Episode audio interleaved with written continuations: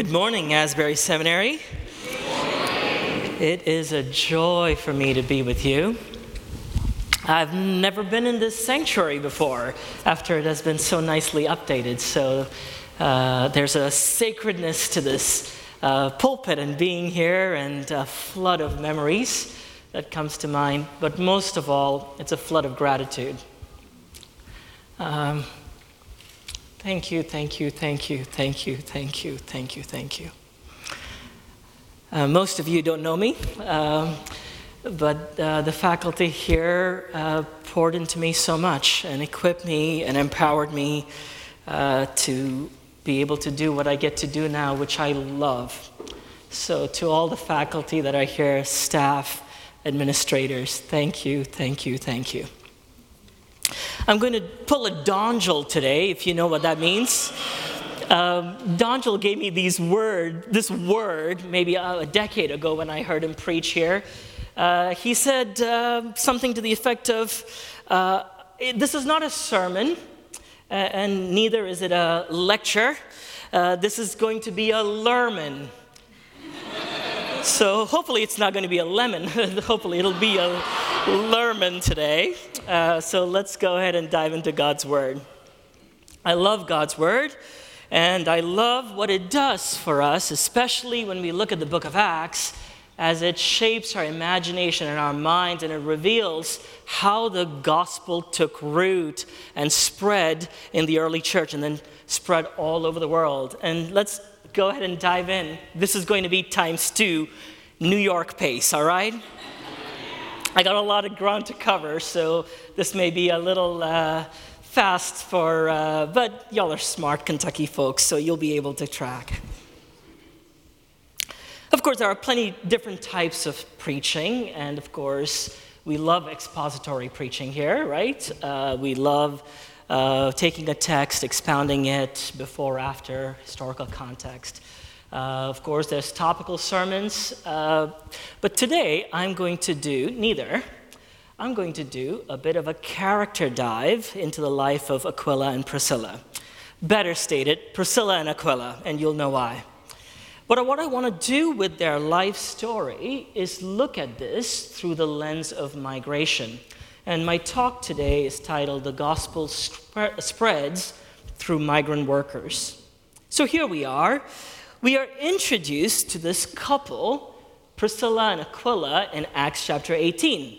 And of course, it launches off by saying, After this, Paul left Athens and went to Corinth.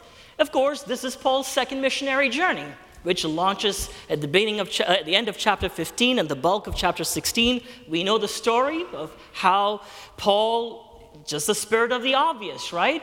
Chapter 13, the first missionary journey, there's the voice of the Holy Spirit saying, Set apart Paul and Barnabas for the ministry.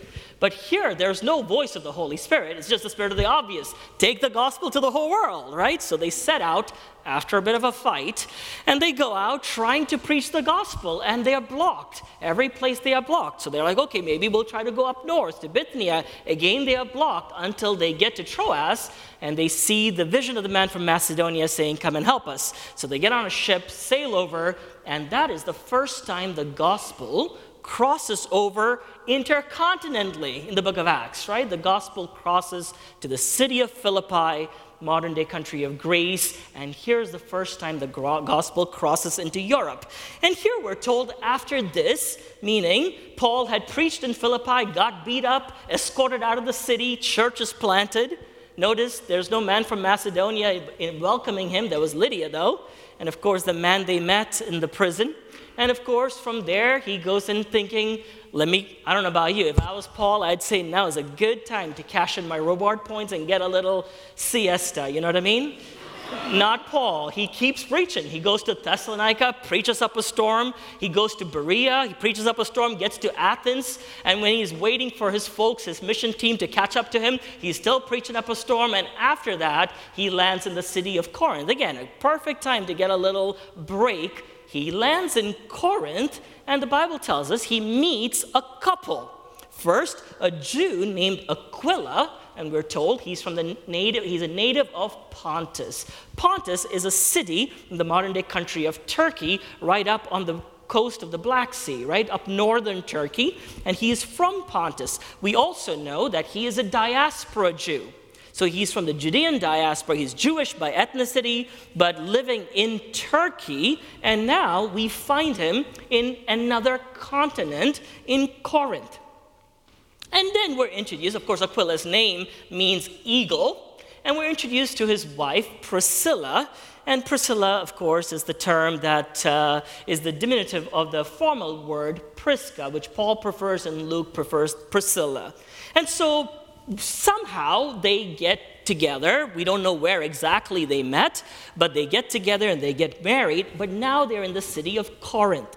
We're told that they were expelled in verse 2. It says, There he met them, and Claudius had ordered all Jews to leave Rome. So we know this historical note that Luke always gives us, thankfully, that around 49 AD, Claudius the emperor had kicked all, at least it says all the Jews, whether it's all the Jews or all the leaders of the Jewish Christian community. What we know is that he kicked them out, and part of that dispersion is what led Aquila and Priscilla to come and settle in the city of Corinth from Rome.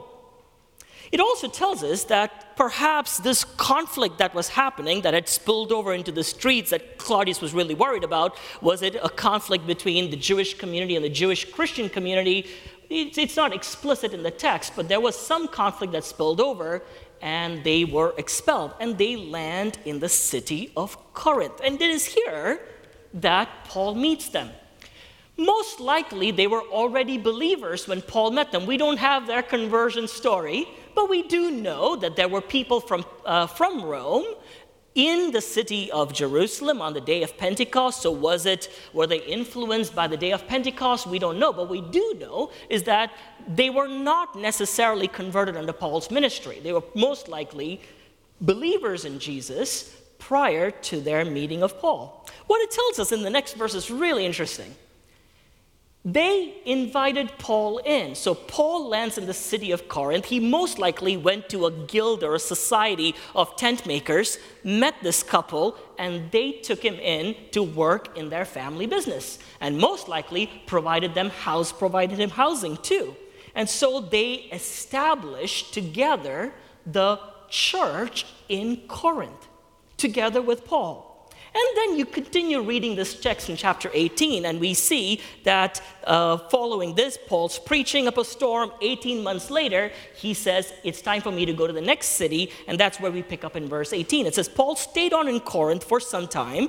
Then he left the brothers and sisters and sailed for Syria, accompanied by Priscilla and Aquila. But before he sailed, he had his hair cut off. But then he lands in the city of Ephesus, and we're told this guy, he gets there and he leaves them there. So notice, they are the product of involuntary migration out of Rome into Corinth, and from Corinth, they move continents and now goes back to Turkey, which is in the province of Asia. And here Paul leaves them there and then continues on his journey. And here we're told that Aquila and Priscilla were the catalyst in establishing the Christian community in Ephesus. There are about six times in the scriptures where this couple's names are mentioned. Of course, here in the book of Acts, and then three other places, and I want to look at each of them with you. The first other place that you see outside of the book of Acts is in 1 Corinthians, and then in 2 Timothy, and then in Romans. So Paul, of course, write first, first, writes First Corinthians from the city of Ephesus. And this is in his last closing greeting section of First Corinthians. Here's what he says. The churches in the province of Asia, writing from Ephesus to Corinth, writing from the continent of Asia into Europe, he says, The churches in the province of Asia sends you greetings. Aquila and Priscilla greet you warmly in the Lord, and so does the church that meets in their casa. Did you catch that? Yeah, it, there's some Spanish in my NIV translation too. what Paul is saying is he is saying Aquila and Priscilla by name warmly greet you to the church in Corinth because, of course, the church in Corinth was established by Aquila and Priscilla, and so they would warmly remember them. But notice also what he's saying is from Ephesus, they have planted a house church in their home, and that house church sends greetings. This is Paul's marvelous catalytical networker, uh, instinctive leadership shining through. He's connecting people to people and places to places, knitting this vast network of early church together. And he says, These guys are sending you greetings. I'm, I don't know where I am in my notes, but don't worry, it's all in my heart. we'll catch up somewhere, right? And so from Ephesus, he says they have planted a church here, and so does the church that meets in their house.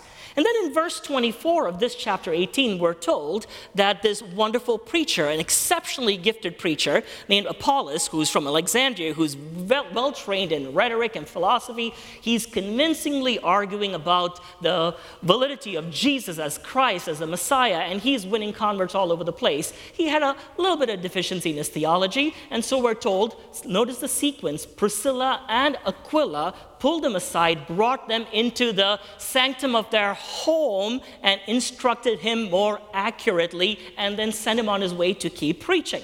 And notice now you begin to see the lead role that Priscilla is playing here, especially when it came to the instructive and teaching portion of the ministry. And then we're told in verse 27 of chapter 18 that our buddy Apollos wanted to go preach in the province of Achaia, which is where Corinth is. So from Ephesus, he wants to go intercontinentally. And so, what do you do when, you have, when you're going con- cross continentally to preach the gospel? You can't just, the church in Corinth can't just go to YouTube and say, Apollos, preacher, and then check out his YouTube sermon and say, ah, he's good, let's invite him. That doesn't exist, right? YouTube is not there yet.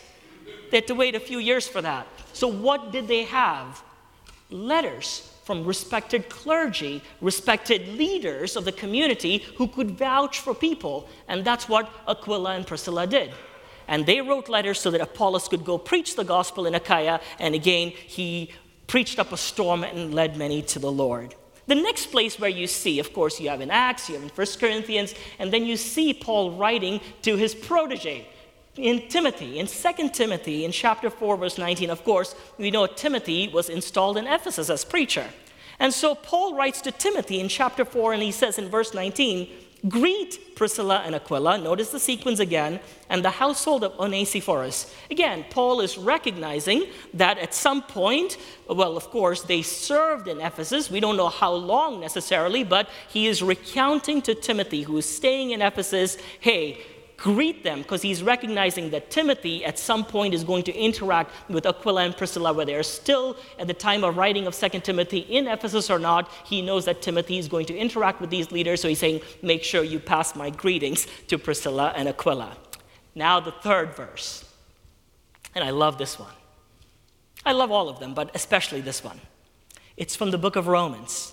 Paul writes this masterful treatise on salvation. He gets to chapter 16 and he lists out all of the people that he wants to greet. Again, Paul's never been to Rome. Paul did not plant the church in Rome. So, but he is writing to the church and he wants them to know hey, I know a lot of your people.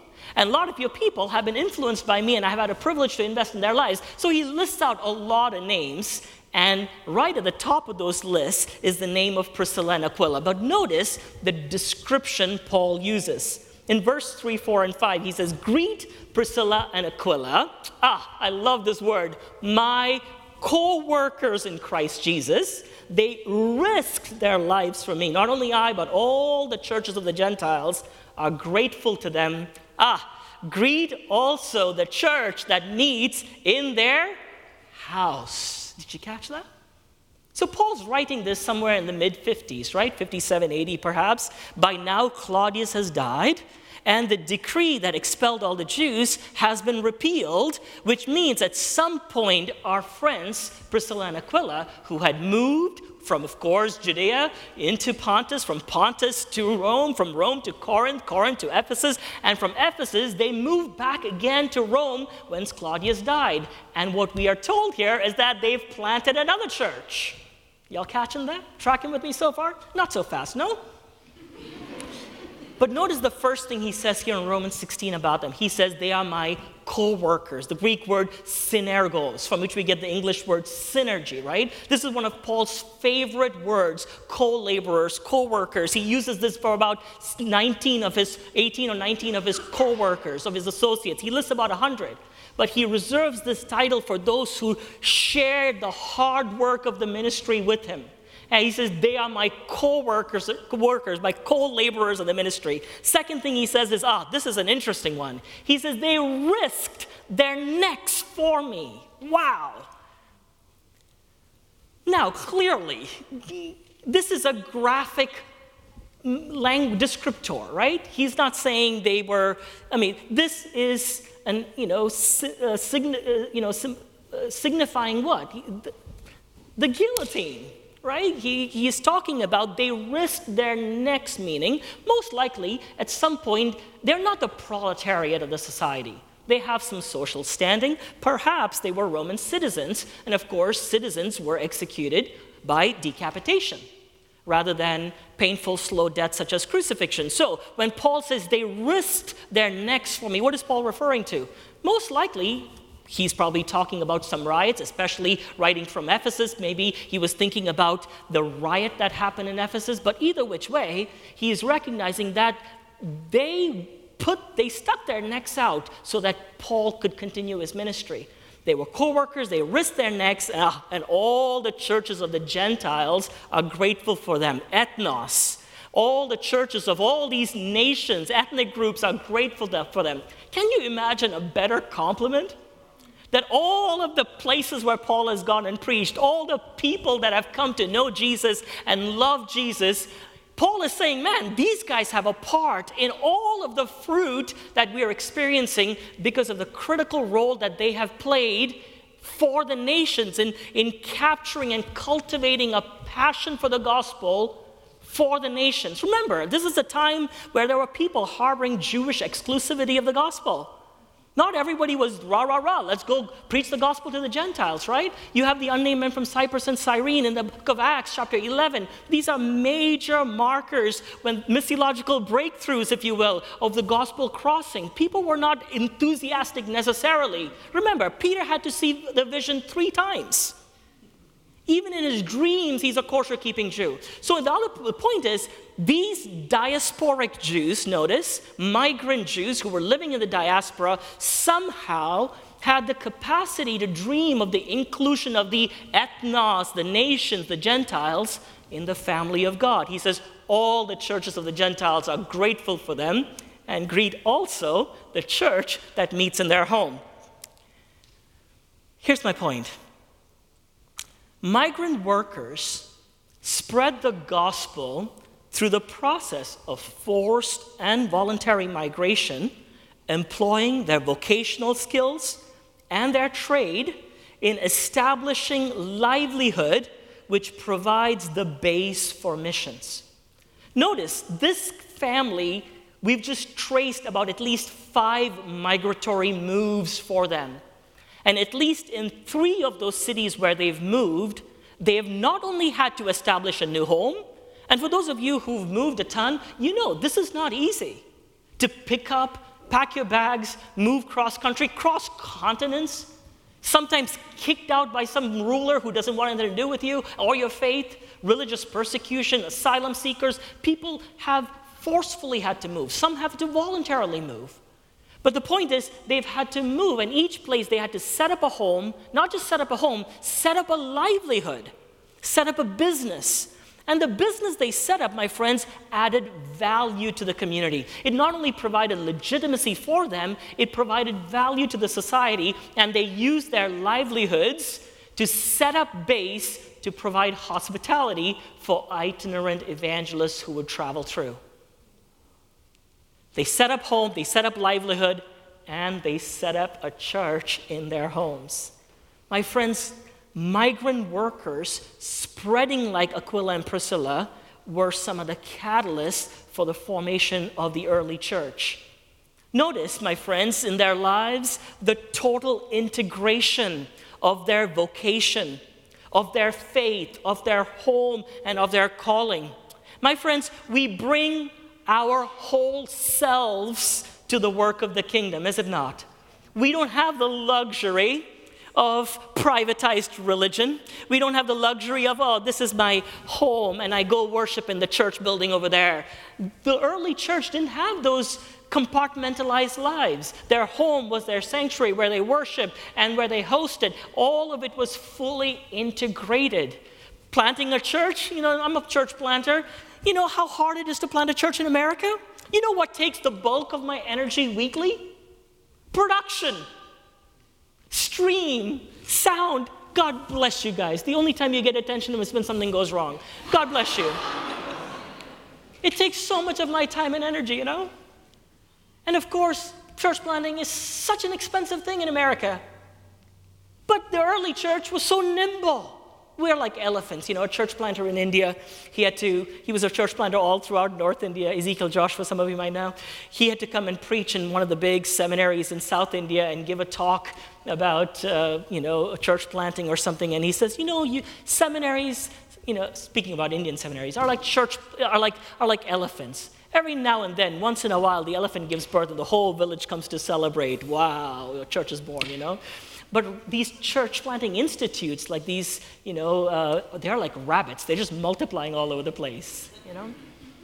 Now, I value production, I value live stream, because if it wasn't for that, we wouldn't have survived COVID.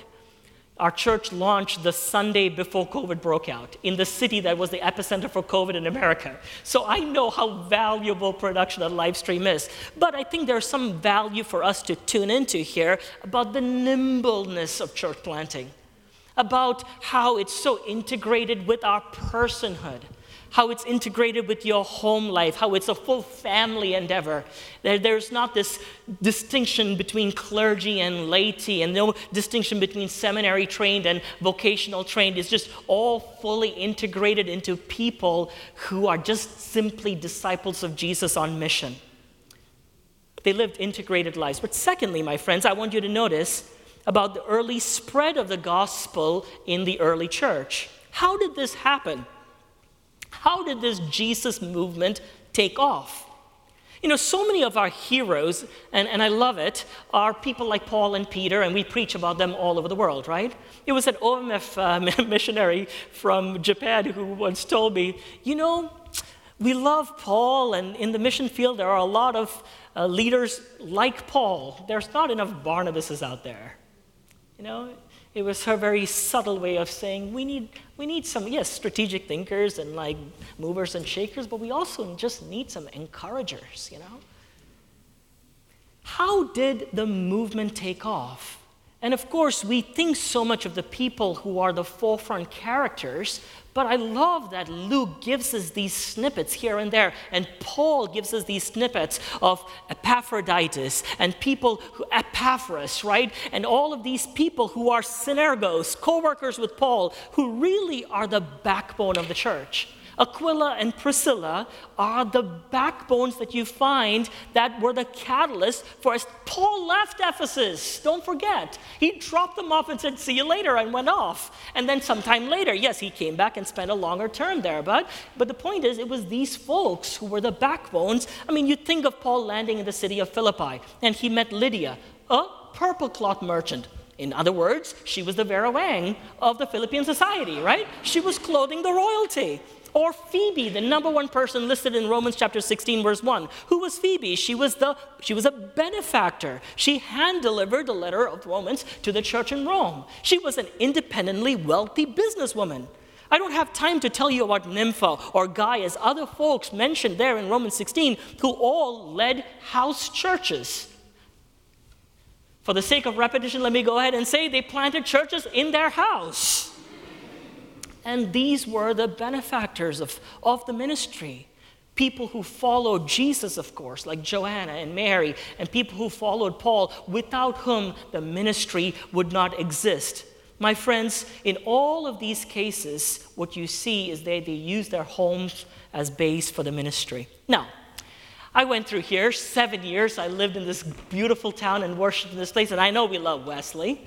And I know there are some other heroes of the faith, you know, that our people like to quote. But I hope you don't mind that I'll quote one of my heroes, that now that I'm an ordained minister with the Christian Missionary Alliance, who is also in many ways uh, impacted by the holiness movement. Let me quote A.B. Simpson. Do y'all know Simpson? Y'all should get to know him. Wonderful man. Here's what he says about commenting about this particular passage. And he says, and I quote, and so the service of Aquila and Priscilla was enlarged and exalted. He wrote this about 100 years ago. Until their home became the very sanctuary of the early church and the starting point of the greatest movements of primitive Christianity. It was there, as we have seen, that the church in Corinth was nurtured and cherished. It was there that Apollos was led into the light. It was there afterwards that the church in Ephesus began, and it was there the greatest of all the churches, the church in Rome, seems to have started. At least it is certain that they had returned to Rome before Paul, to the, the, before Paul returned to the Romans, had himself visited the city, indeed, before he even wrote the epistle to the Romans. For in the closing reading of that epistle, he asks to be remembered to them and to the church that was already in their house. Thus, it was not Peter, it was not even Paul, it was probably a simple, humble, godly pair who were honored of God to establish the gospel in the very capital of the world. Finally, I want you to notice that these are migrant workers. And the gospel spreads through migration. It's Peter C. Phan, a Vietnamese uh, born uh, American Catholic theologian uh, who teaches at Georgetown University. He wrote a book called God the Migrant.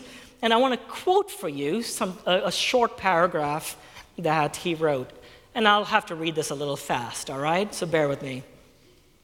He says, and I quote, the U.S. Catholic Church would not have existed at all without migration and migrants. You know, Andrew Walls, the wonderful uh, historian, mission historian, would say, stated as the gospel survives by cross cultural transmission. This is just another way to say the same thing. He's saying the church would not have existed at all without migration and migrants. And he explains by saying this Catholics, prior to the establishment of the 13 colonies, were mainly Mexicans, especially in California, Texas, and New Mexico, thanks to Spanish missions and Native Americans especially in Michigan and Louisiana, thanks to the French mission.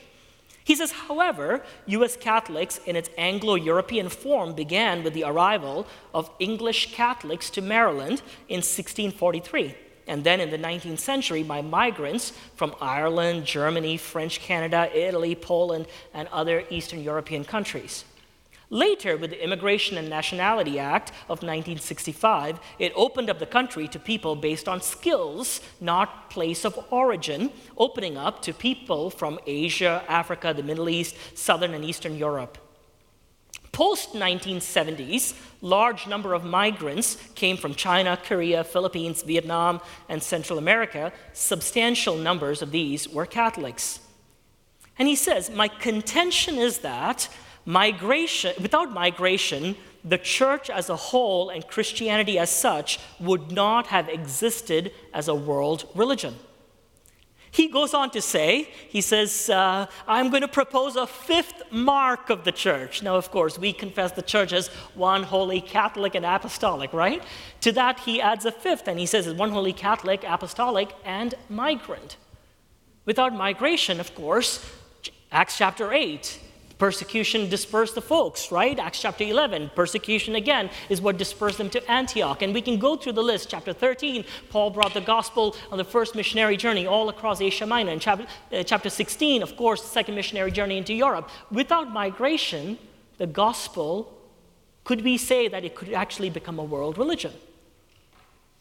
My friends, migration has been the catalyst for the spread of the gospel, and that's true for Kuwait, where I was born and raised.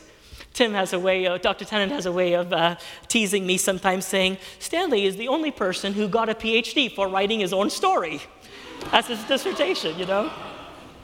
And it's true, you know. Uh, I was born and raised in Kuwait, and I ended up doing my doctoral dissertation on Indian churches in Kuwait and their transnational connections to India. But if you'll think about it, early missions began to arrive in Kuwait in the late 1800s, early 1900s from the Reformed Church in America. Folks such as, folks such as Arthur Bennett and you know, Samuel Zwemer and that whole movement established mission all across the Arabian Gulf. But even if you look at early newspapers from Kuwait, they brag that these early missions yielded zero converts except those who are majnun or crazy is their explanations for Muslims who actually become Christians. They, they don't have their full faculties working, that's why they became Christian. That's one of their charges, you know. But as you look at this history, and of course, you know, you may say, they may say Christianity hadn't really taken root.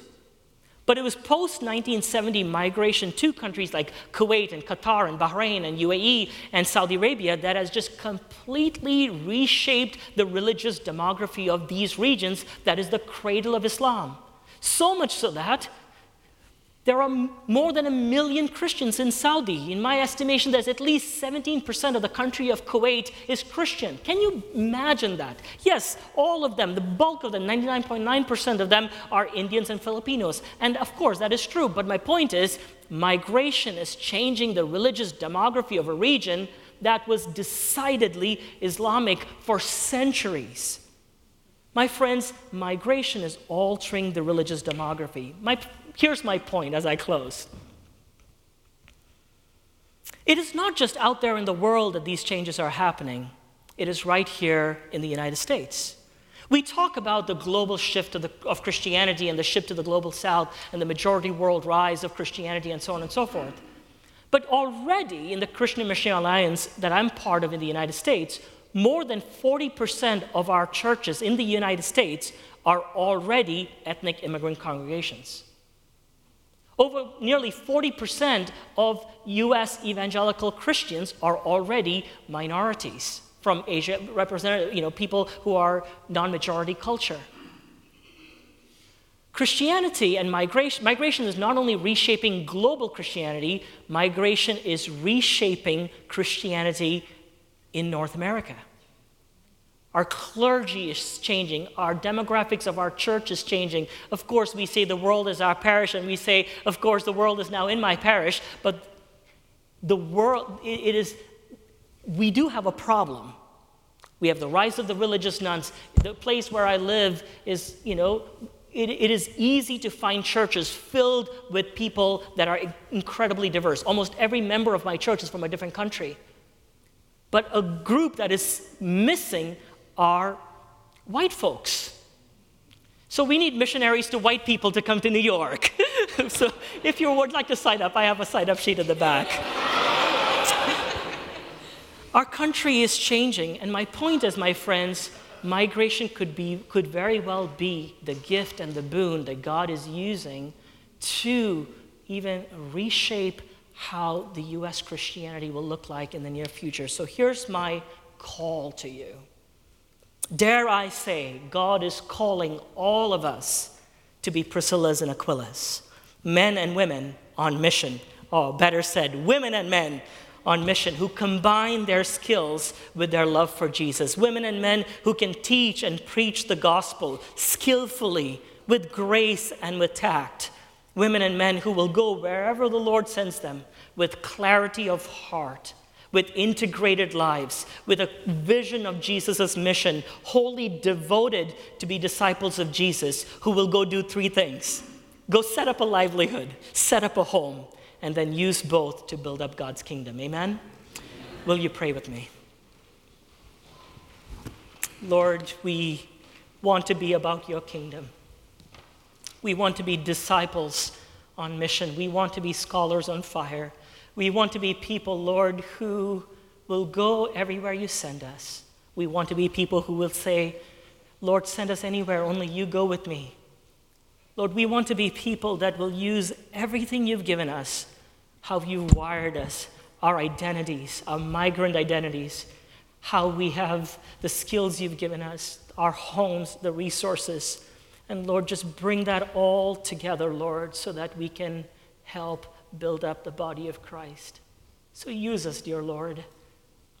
We don't want to sit on the bench. We don't want to hit snooze. We want to be part of your great kingdom work. Use us, Lord, to see people as you see them. People on the margins, people that may be on the margins of society, help us to see that they are partners in mission. Here on purpose, here with kingdom work, kingdom purpose, and help us to fan the flame of the mission that you are doing in all of our hearts. So, Lord, we pray, Spirit, empower us. Help us to be disciples on mission with you. We pray this, and all God's people said, Amen. God bless you.